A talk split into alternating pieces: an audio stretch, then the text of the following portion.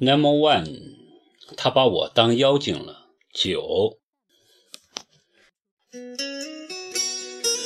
耿墨池领着我选了个僻静的位置坐下来。我抬头一看，奥黛丽·赫本正在墙上的照片里冲我笑呢，倾国倾城。我认得那张照片，是她的成名作《罗马假日》里的剧照。这部片子我很喜欢，看了无数遍，一直想象着，如果我也是个公主，会不会也有罗马假日这么浪漫的邂逅？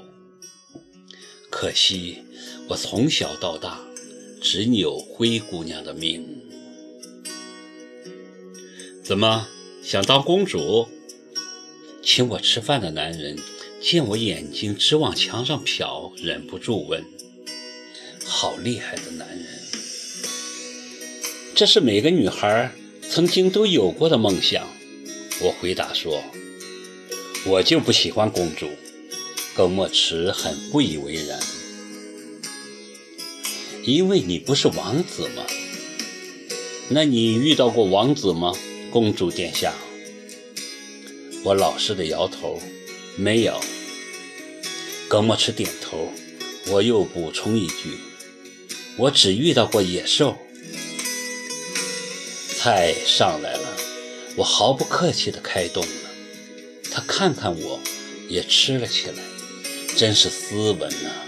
一看就是个绅士，受过良好教育。切牛排时慢条斯理，姿势优雅；喝酒时也是慢慢的品，不像我一杯红酒两口就灌完了。他笑着给我斟酒。你笑什么？没笑什么。我不淑女，别指望我有你这么样的优雅。我实话实说，切了一大块牛排塞进嘴里，闭着嘴巴嚼。他哑然失笑。别急，慢慢吃。嗯，我摇摇头，吃力地咽下牛排。难得有人买单。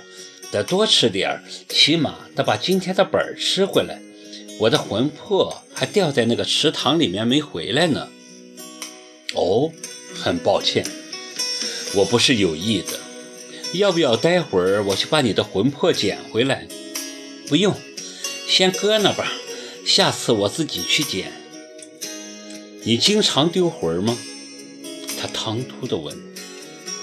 我横他一眼。正想着怎么反击，他又一句话丢过来。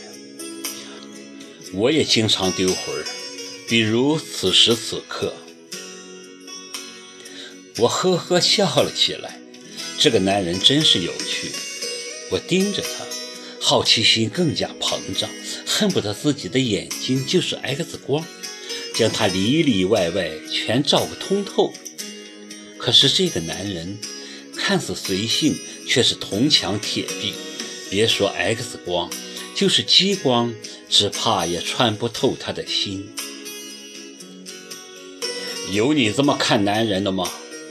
耿墨池对我毫不遮掩的注视，显然有些吃不消。一个女人，而且还是一个心寡的女人，这么不遮掩的看男人，你就不怕别人怀疑你的本分？本分，我故作诧异状，反问道：“我十四岁就不是处女了，十六岁的时候就差一点跟男人私奔，这样的女人本分吗？”哼！我说话的声音很大，引得众人纷纷侧目。尤其我说自己十四岁时就不是处女的话，更是惹得餐厅里那些男人脖子都快扭歪了。他们都在好奇的又好色的打量着我和耿墨池，我倒无所谓，耿墨池就有点挂不住了，端着酒杯很是窘迫。你现在在做什么？听说你是个钢琴家，是真的吗？我不想太难为他，就把话题转移到具体的事情上。耿墨池的目光突然变得深邃起来。有些呆滞地看着前方，没有说话。听说你在长沙这边还有个什么工作室？我继续问。梵音音乐室就在芙蓉路的远景大厦。他低下头看着杯中的红酒出神。